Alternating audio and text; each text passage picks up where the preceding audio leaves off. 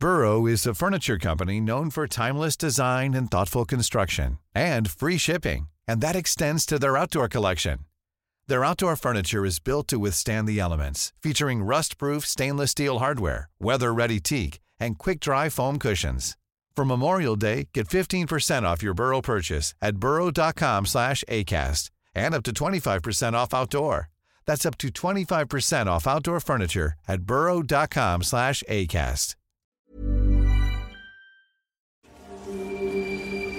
Magandang araw sa iyo, Sir Jupiter, at saka sa lahat ng bumubuo sa kwentong takip silim. Itago niyo na lang ako sa pangalang Joey. Ang kwentong aking ibabahagi ay karanasan ng aking ama na itago na lang natin sa pangalang Dindo. Si Tatay Dindo ay isang barbero at sa ilang taong panggugupit niya ay may mga kakatuwang bagay na hindi niya pa rin nalilimutan. Anong oras na ba ito? Mag-aalas tres na pala ng hapon ah. Makalabas nga at nang makapagmerienda. Wika ni tatay. Wala kasi siyang gaanong customer noong mga sandaling iyon. Naisip niyang kumain na lang at nang makapagpahinga na rin. Minadali niyang winalis ang mga nagkalat na buhok sa sahig at pagkatapos, kumuha ng pera sa kanyang pitaka. Akmang lalabas na sana siya noong bigla siyang natigilan. Nakaamoy kasi siya ng samyo ng kandilang natutunaw. Nagpalingalinga ang aking ama. Subalit, wala naman siyang nakita. Nagpatuloy siya sa kanyang paglalakad hanggang sa may nakabangga siya. Eh, pasensya ka na. Hindi kasi kita nakita kaagad. Wika ni tatay sa isang lalaking nakabangga niya. Nakasuot iyon ng kulay puting polo at parang bihis na bihis. Magpapagupit sana ako ng aking buhok. Wika ng lalaki. Napatingin si tatay sa buhok ng lalaki at nakitang mahaba nga iyon. Halika, pagyayaya ni tatay sa lalaki. Muli siyang bumalik sa loob at pinapwesto ang lalaki sa upuan. Ano ba ang gusto mong gupit? Tanong ni tatay sa kanya. Noong una ay hindi sumagot ang lalaki. Napahinga lang iyon ng malalim. Ikaw na lang ang bahala. Ipinagpatuloy ni tatay ang paggupit niya sa buhok ng lalaki. Habang gumugupit siya roon ay nakakaamoy pa rin siya ng samyo ng kandila. Nasa ganoong sitwasyon sila nang marinig ni tatay na umuungol ang lalaki. Nakaramdam siya ng kilabot dahil doon kahit na iniisip niyang baka natulog lang at humihilik ang lalaki ay tumatayo pa rin ang kanyang balahibo. Matagal pa ba yan? Nagmamadali kasi ako. Seryosong wika ng lalaki kay tatay. Garalgal ang boses noon na parang may nakabarang kung ano sa kanyang lalamunan. Noong matapos na ni tatay ang kanyang trabaho, nagalangan siyang kunin ang bayad sa lalaki. Para kasing may anong misteryong bumabalot sa lalaki. Pagkatayo na pagkatayo kasi ng lalaki ay nakita ni tatay na punit ang likurang bahagi ng damit niya. Ano kaya nangyari sa lalaking ito? Bakit kaya punit ang damit niya at parang may tinahing parte ang kanyang liig? Hindi kaya? Hindi niya na ipagpatuloy ang kanyang iniisip. Nakita niya kasing may ibinibigay ang lalaki sa kanya. Ito ang bayad ko. Aalis na kasi ako. Saad ng lalaki na seryoso pa rin ang mukha. Nakakuyom ang palad niya, kung kaya inilahad na rin ni tatay ang kanyang palad. Pagkadampi na pagkadampi ng balat ng lalaki sa palad ng aking ama, kinilabutan si tatay. Napakalamig kasi noon na animoy may hawak siyang yelo. Agad namang kinuha ni tatay ang bayad ng lalaki at saka nagpasalamat dito. Nang mga sandaling iyon, dali-daling lumabas ang lalaki. Noon lang nawala ang amoy kandila sa loob ng barberya ni tatay. Nawala na sana sa isipan ni tatay ang kakaibang lalaki, pero naalala niya ang binayad sa kanya ng lalaki. Matingnan nga yun, baka kasi kulang ang kanyang bayad sa akin. Dahan-dahan niyang binuksan ang palad niya upang tingnan ang bayad. Magkahalong pagtataka at takot ang naramdaman ng aking ama nang makita ang tatlong piraso ng butones kasama noon ay ang talulot ng bulaklak na pampatay. Pinagtitripan yata ako ng lalaking yun ah. Naggalit ang aking ama. Nagmamadali siyang lumabas upang sana'y habulin ang lalaki. Pero nang makalabas na siya ay wala siyang nakitang kahit na anino ng kanyang ginupitan. Babalik na sana si tatay sa loob ng kanyang barberya noong may narinig siyang awiting pampatay. Napalingon siya sa hindi kalayuan at namulagat ang kanyang mga mata sa kanyang nakita. May karo kasi ng patay na papadaan sa tapat ng barberya ng aking ama. Palakas noon ng palakas ang kabog ng puso ni tatay habang nakamasid sa tarpulin na may larawan ng patay. Paanong hindi na nakapagsalita pa si tatay noong dumaan sa harapan niya ang karo ng patay. Halos hindi siya makapaniwala ang larawan kasing naroon ay kamukhang kamukha ng lalaking kanyang ginupitan. Gumapang ang kilabot sa buong katawan ni tatay. Hindi niya akalaing patay pala ang naging customer niya. Muli pa siyang tumingin sa karo ng patay at umalingaw-ngaw sa pandinig niya ang huling mga katagaan ng lalaki bago iyon umalis. Ito ang bayad ko. Alis na kasi ako. Lungkot at takot ang nanahan sa puso ng aking ama. Kinahaponan noon, bago sa tuluyang umuwi sa bahay, ay dumaan siya sa simbahan. Ipinagdasal niya ang kaluluwa ng lalaking kanyang ginupitan na isa na palang patay at inilibing. Ilang araw na hindi pumasok si tatay sa kanyang barberya. Naisip niya kasing baka balikan siya na nagpagupit sa kanya lalo na kung walang gaanong customer na magpapagupit sa kanya.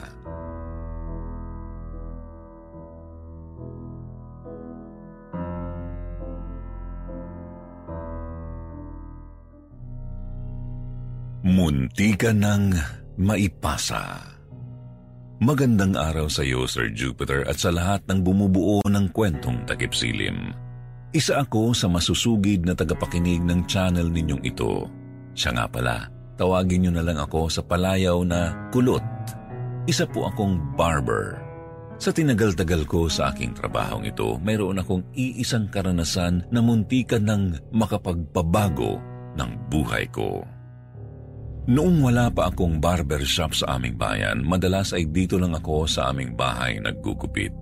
May iilan ding sinusundo lang ako para gupitan ang kanilang kaanak sa kanilang bahay. Kapag ka ganoong home service ay iba po ang singilan. Isang araw habang ako ay nagpapahinga, pumunta sa aming bahay si Kulas, ang utusan ng mayamang pamilya sa aming lugar. Kulot, magpapagupit daw si amo sa'yo. Wika niya. Napalunok ako ng laway ko. Tatanggi sana ako, pero nang sabihin niya sa akin kung magkano ang ibabayad, ay agad akong nagsalita. Ah, sige, susunod ako. Sandali lang ha, ihahanda ko lang ang aking mga gamit. Wika ko. Inihanda ko ang aking gamit at saka sumunod na kay Kulas. Sana totoong malaki ang ibabayad ng matandang yun sa akin. Balitang kuripot kasi yun. Saan ko sa aking sarili. Habang naglalakad ako, may isang isiping umukilkil sa aking isipan. Totoo kayang may lahing aswang ang matandang yun? Paano kaya kung aswang yun? Tanong ko pa sa aking sarili. Naisip kong tanghali naman yun at walang bisa ang kapangyarihan ng aswang kapag ka may araw.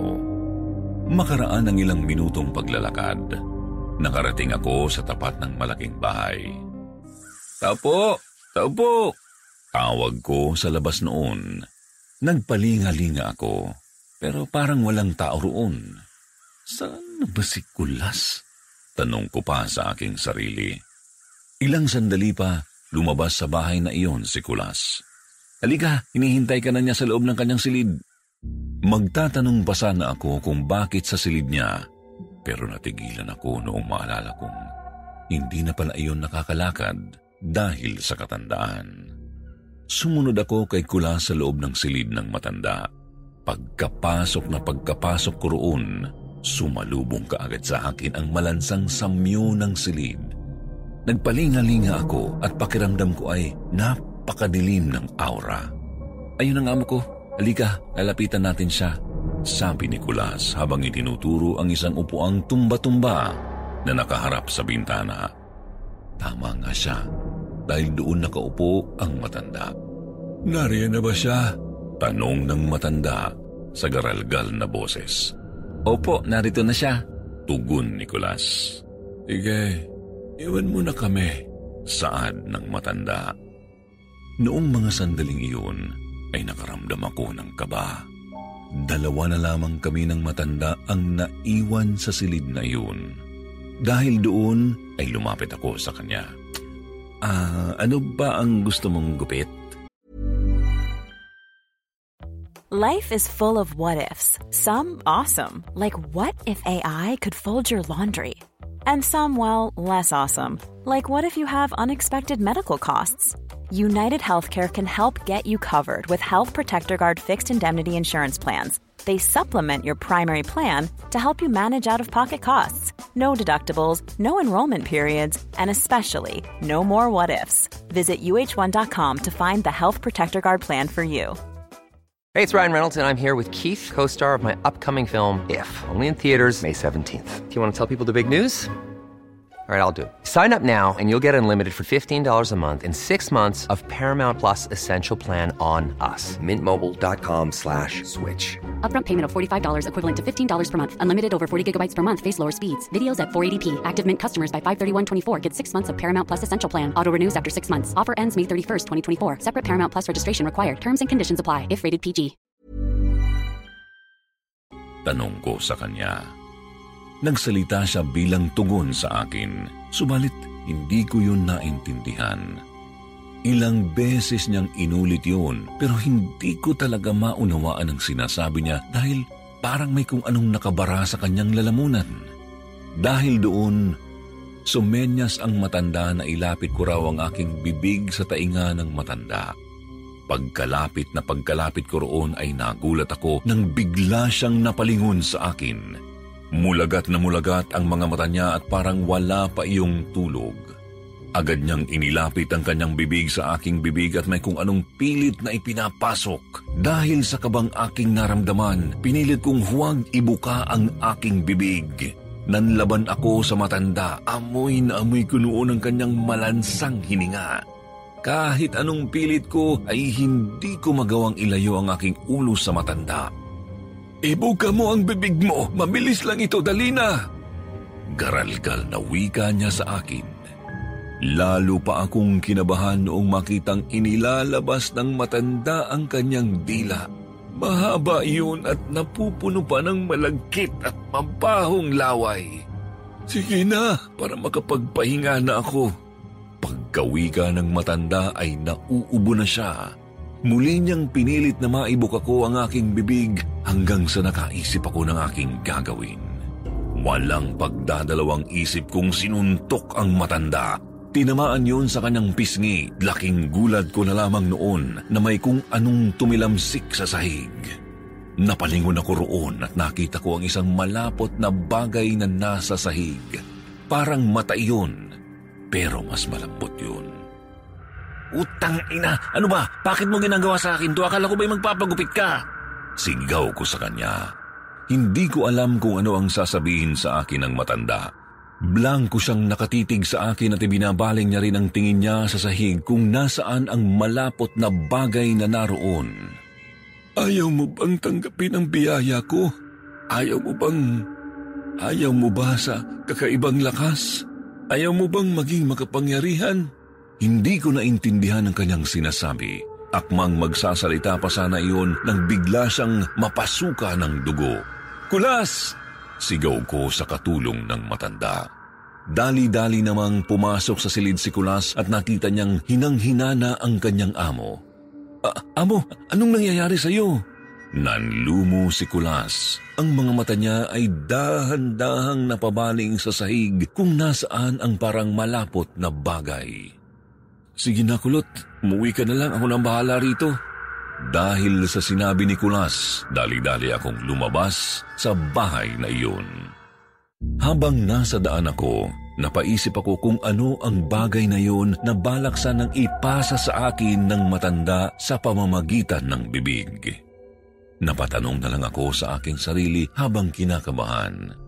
Hindi kaya aswang siya at mutya ang malapot na bagay na yun?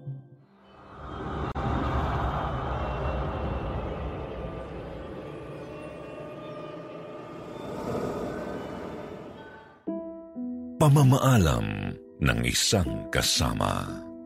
Isang mapagpalang araw sa inyo, Sir Jupiter, at sa lahat ng bumubuo ng kwentong takipsilim. Ako nga pala si Greg, isang barbero sa aming bayan. Nais ko lang sanang imahagi ang kwentong ito sa inyo.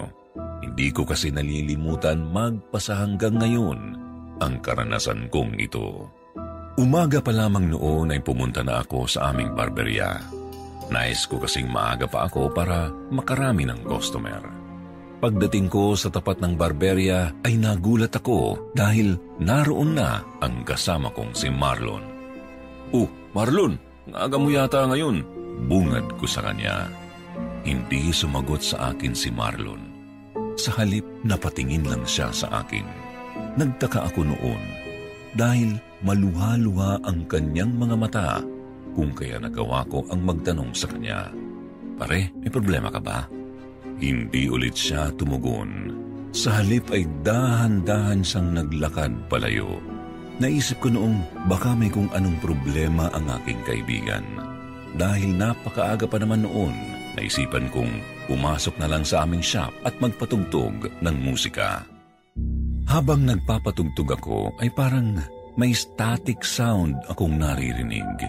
Inakala ko pa noong may sira ang speaker na nasa loob ng barberya kung kaya tumayo ako at saka nilapitan iyon. Nasa kalagitnaan ako ng pagmamasid doon nang makaamoy ako ng tunaw na kandila. Sino kaya ang nagsindi ng kandila at nangangamoy yun? Tanong ko sa aking sarili. Sa hindi ko inaasahang pagkakataon ay napalingon ako sa pintuan at nagulat ako noong naroon si Marlon at nakatayo. Ah, akala ko umalis ka na. Ano bang problema mo, pare? Tanong ko sa kanya. Hindi siya sumagot. Sa halip ay napatingin lang siya sa aking ginagawa. Sa kadahilan ng iyon, ay tumayo ako. Bahagya pa akong natigilan dahil nakaamoy ako ng kandila. Pero nagpatuloy akong humakbang hanggang sa makalapit siya. Kanina ka pa parang wala sa sarili ha. May problema ba? Tanong ko ulit sa kanya. Pero sa ikaapat na pagkakataon ay hindi ulit siya sumagot. Naglakad siya patungo sa pwesto kung saan siya nang gugupit. Napatitig siya sa upuan. Hinawakan niya ang kanyang razor at hinaplos niya ang salamin. Dahil sa ginawa niya ay bigla akong napatitig sa salamin kung saan siya nakaharap. Hindi ko alam kung ano ang aking gagawin.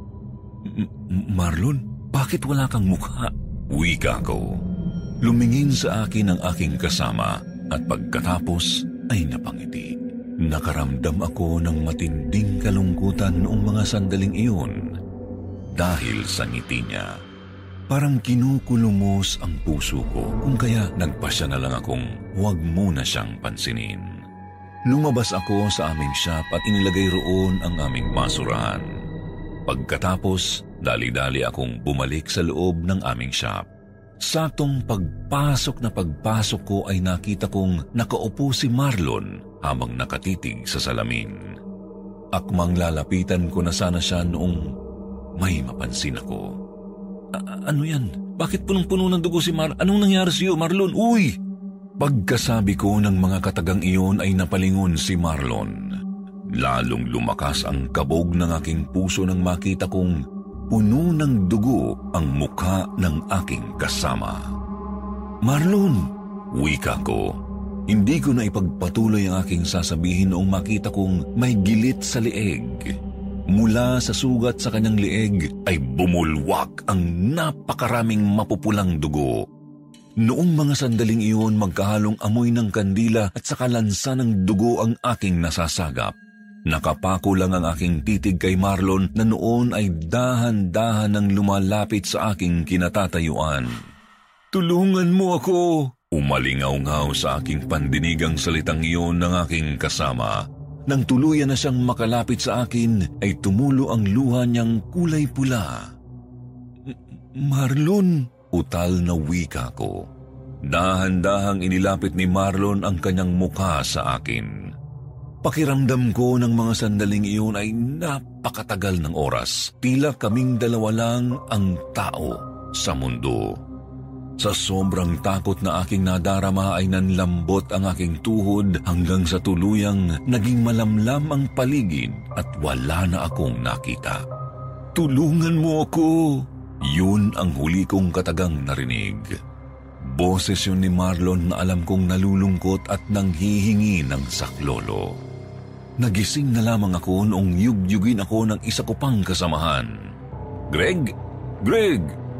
Pagkamulat na pagkamulat ko ng aking mga mata ay nagulat ako dahil mukha ni Marlon ang bumungad sa akin. Napakisap ako ng aking mga mata at napabuntong hininga noong makitang si Luis pala iyon na isa pa naming kasama. Ano mang nangyari sa iyo? Alam mo na ang balita kay Marlon? Napabangon ako noong mga sandaling iyon at agad na lumakas ang kabog ng aking puso. Kanina nakita ko pa siya rito ah. Ano bang nangyari sa kanya? Tanong ko kay Luis. Wala na siya. Inhold up daw siya kagabi at ginilitan ang liig niya. Kawawa nga eh. Biglang nanlamig ang buong katawan ko sa winika ni Luis. Naalala ko ang senaryo bago ako nawalan ng malay.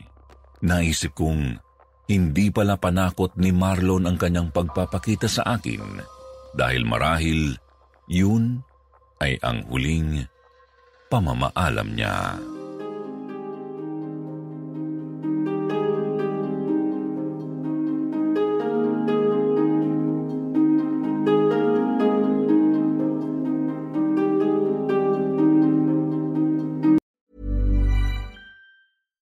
Hey, it's Paige DeSorbo from Giggly Squad. High quality fashion without the price tag. Say hello to Quince. I'm snagging high-end essentials like cozy cashmere sweaters, sleek leather jackets, fine jewelry, and so much more. With Quince being 50 to 80% less than similar brands. And they partner with factories that prioritize safe, ethical, and responsible manufacturing. I love that. Luxury quality within reach. Go to quince.com slash style to get free shipping and 365 day returns on your next order. Quince.com slash style.